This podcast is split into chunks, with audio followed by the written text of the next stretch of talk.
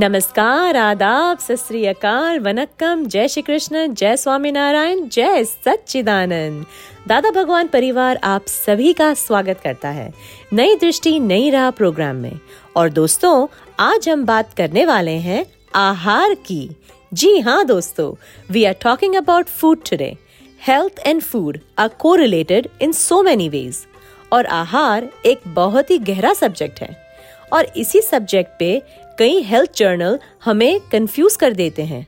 और हमें पता भी नहीं चलता कि सही आहार क्या है। आहार कब लेना है? आहार लेते समय हमारी मन की स्थिति क्या होनी चाहिए? कौन सा आहार हमारी प्रकृति को सूट करेगा? आहार के बारे में धर्म हमें क्या सिखाता है? चलिए जानते हैं हमारे आत्मज्ञानी से इन सारे प्रश्नों के उत्तर। और एक बात और, दादाजी की एक पुस्तक में लिखा था कि खाना खाते वक्त पूरे ध्यान से खाए नहीं तो वो दावा बोलता है। तो वो क्या क्या चीज़ है? दावा? आ, खाना क्लेम क्लेम हाँ। एक्चुअली ये क्या है कि चित्त की हाजिरी पूर्वक खाना खाओ। जी। यानी सीमा खाती है तो एक एक जो हम खाएँगे जो कोवल बोलते हैं जिसको हाँ। तो चबा के खाना चाहिए। बाद में उसमें लींबू का टेस्ट है टोमेटो की खटास है या अमली की है या दही की है। राई का है टेस्ट जीरू है मिर्ची है तेल का है वगार के घी का वगार है वो सब जानकारी में रह के खाना खाने का है। आहारी आहार करता है मगर आहारी ने क्या खाया? वो ज्ञान में रह के जानने का है ज्ञाता दृष्टा रह के जानना है। उसका विज्ञान? उसका विज्ञान इतना ही कि आत्मा ज्ञाता दृष्टा है तो उसको सब चीज़ जानकारी में होना चाहिए। ये तो तन्मयाकार होके खाता मैंने खाना खाया मज़ा आ गई। क्या खाने में कौन किसके भजिए खाए आप पकौड़े किसके तरह मालूम नहीं। पोटेटो के थे कि ओनियन के थे? मालूम नहीं। मैं तो खाए, मज़ा आ गए। ये कोथमीर डाली थी क्या मेथी के भजिए थे? तो मालूम नहीं बोलेगा। तो ये मालूम नहीं, वो अज्ञानता अभी आप आत्मा हो तो जानकारी में रह के खाओ। और जानकारी में रहने से क्या होता है? ज्ञाता दृष्टा रहने से। देह भी सहज होते जाएगा, जरूरियात है उतना ही खाएगा। और ये क्रोधमान वाले बीच में आ जाते हैं तो कम नहीं पसंद है उसका कम खाता है ज़्यादा पसंद उसको डबल खा जाता है और वही रोग का कारण हो जाते हैं। जी। और ये तन्मय आकर नहीं हो गया तो देह भी निरोगी होएगा और आत्मा की जागृति बढ़ते जाएगी। और चित्त की गैर हाजिरी से खाने से सब प्रकार के रोग बढ़ते हैं। चित्त की हाजिरी यानी ज्ञाता दृष्टा में रह के खाओगे तो देह भी निरोगी होते जाएगा। जी। आप सुन रहे हैं नई दृष्टि नई राह और आज हम बात कर रहे हैं आहार की डाइट की फ़ूड की। तो दोस्तों, हमें कैसा आहार करना चाहिए? चलिए जानते हैं हमारे प्यारे आत्मज्ञानी से। और मैंने ज्ञान लिया, उसके बाद वो शुद्धात्मा का उतना अनुभव तो नहीं हो पाता था। लेकिन धीरे धीरे फिर दोबारा कलकत्ता आपके पास सत्संग किया। फिर धनबाद में रूपल बेन है, आप शायद पहचानते होंगे उनको। उनके पास मैं जब भी समय मिलता है जाती हूँ तो उनके साथ सत्संग करने से मुझमें काफ़ी परिवर्तन आ रहे हैं। और अब मुझे ज़्यादा समझ में आ रही है बात, कब मैं, मुझसे कब गलती हो रही है, कब मुझे ऐसा नहीं, ऐसा बोलना चाहिए, सब समझ में आता है।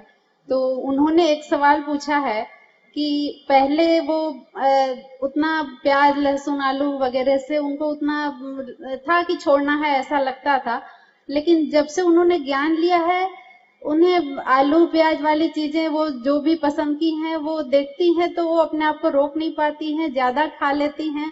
तो ऐसा क्यों होता है या इसका समाधान क्या है? उसका संभाव से निकाल करने का ये फ़ाइल है, आहार या आहार करता है, संभाव से निकाल करो।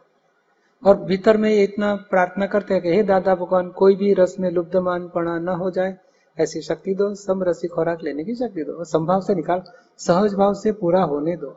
क्योंकि जितना कंट्रोल किया था अभी कंट्रोल का रिएक्शन आया है। अच्छा। अभी रिएक्शन में। और इस लाइफ में आ गया तो अच्छा है नहीं तो दूसरी लाइफ में आते थे। और वैष्णव कुल में जन्म होएगा और सारी ज़िंदगी पोटेटो ही खाएगा उपवास के दिन। हम्म। एक द्वेष से त्याग करता है दूसरे अवतार राग से भुगत लेता है। यही संसार का स्वरूप है। फिर संभाव से निकाल करने से कायम के लिए छूट जाएगा। आप सुन रहे हैं नई दृष्टि नई राह। और आज हम बात कर रहे हैं आहार की। तो दोस्तों, शुद्ध आहार क्या होता है? क्या आहार और रिलीजन का कोई रिलेशन है? हमने कई बार देखा है कि वैष्णव उपवास में पटेटो खाते हैं और जैनों में कंदमूल खाना मना है। तो फिर हमारे लिए कौन सा खाना सही है?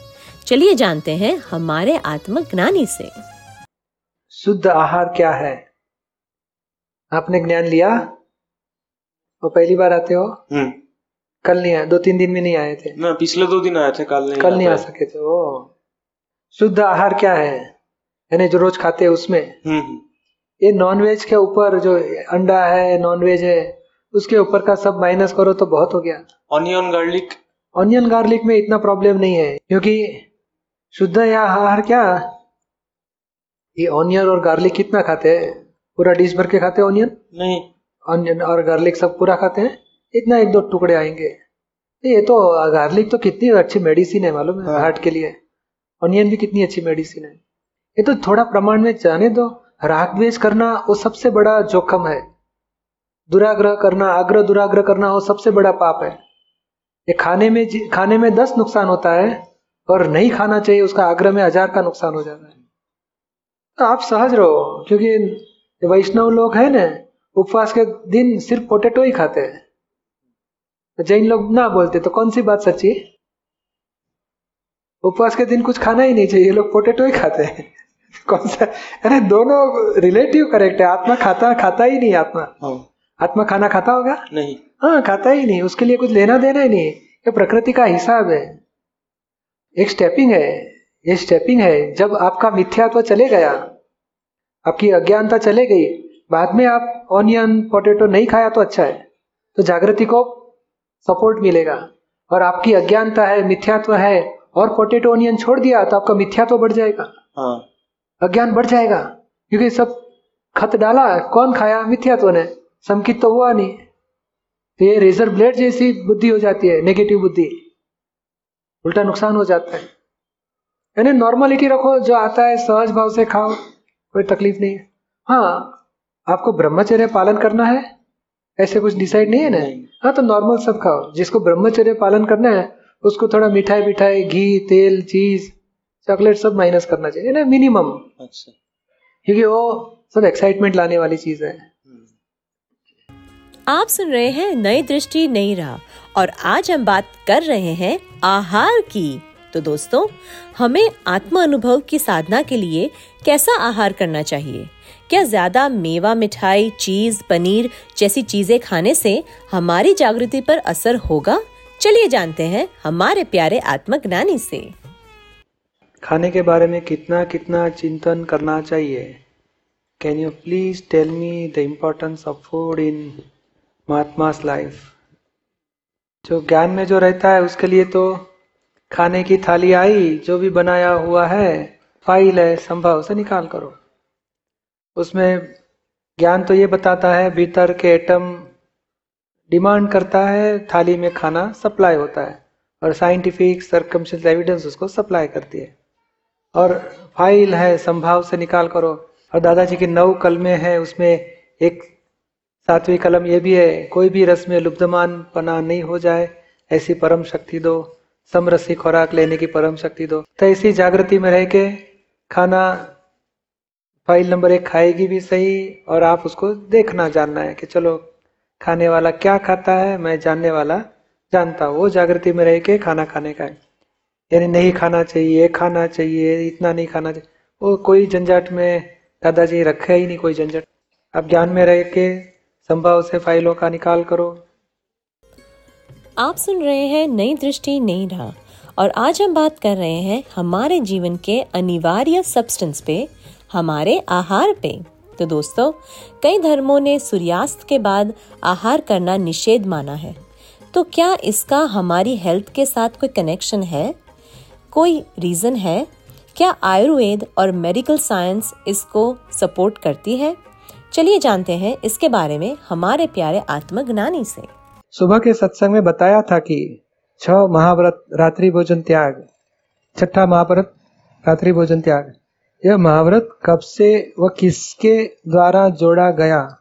जैन ग्रंथों में कई उल्लेख है। कहीं उल्लेख है, रात्रि भोजन का त्याग का आज के समय में कुछ महत्व है वैज्ञानिक या आध्यात्मिक दृष्टि से। एक्चुअली ये वैज्ञानिक और आध्यात्मिक दृष्टि से और आयुर्वेद दृष्टि से ही रात्रि भोजन त्याग करना हितकारी है। जी। और आयुर्वेद अगर शरीर का स्वास्थ्य के लिए सचमुच तो। जी। बाद में पीछे वाले ने धर्मों के साथ जुड़ा देते हैं और बाद में बहुत बड़ा पाप है बंद करो बंद करो ऐसे करके सामान्य आदमी को समझाते हैं। सच्ची बात तो आयुर्वेद का ही मुख्य रीजन है।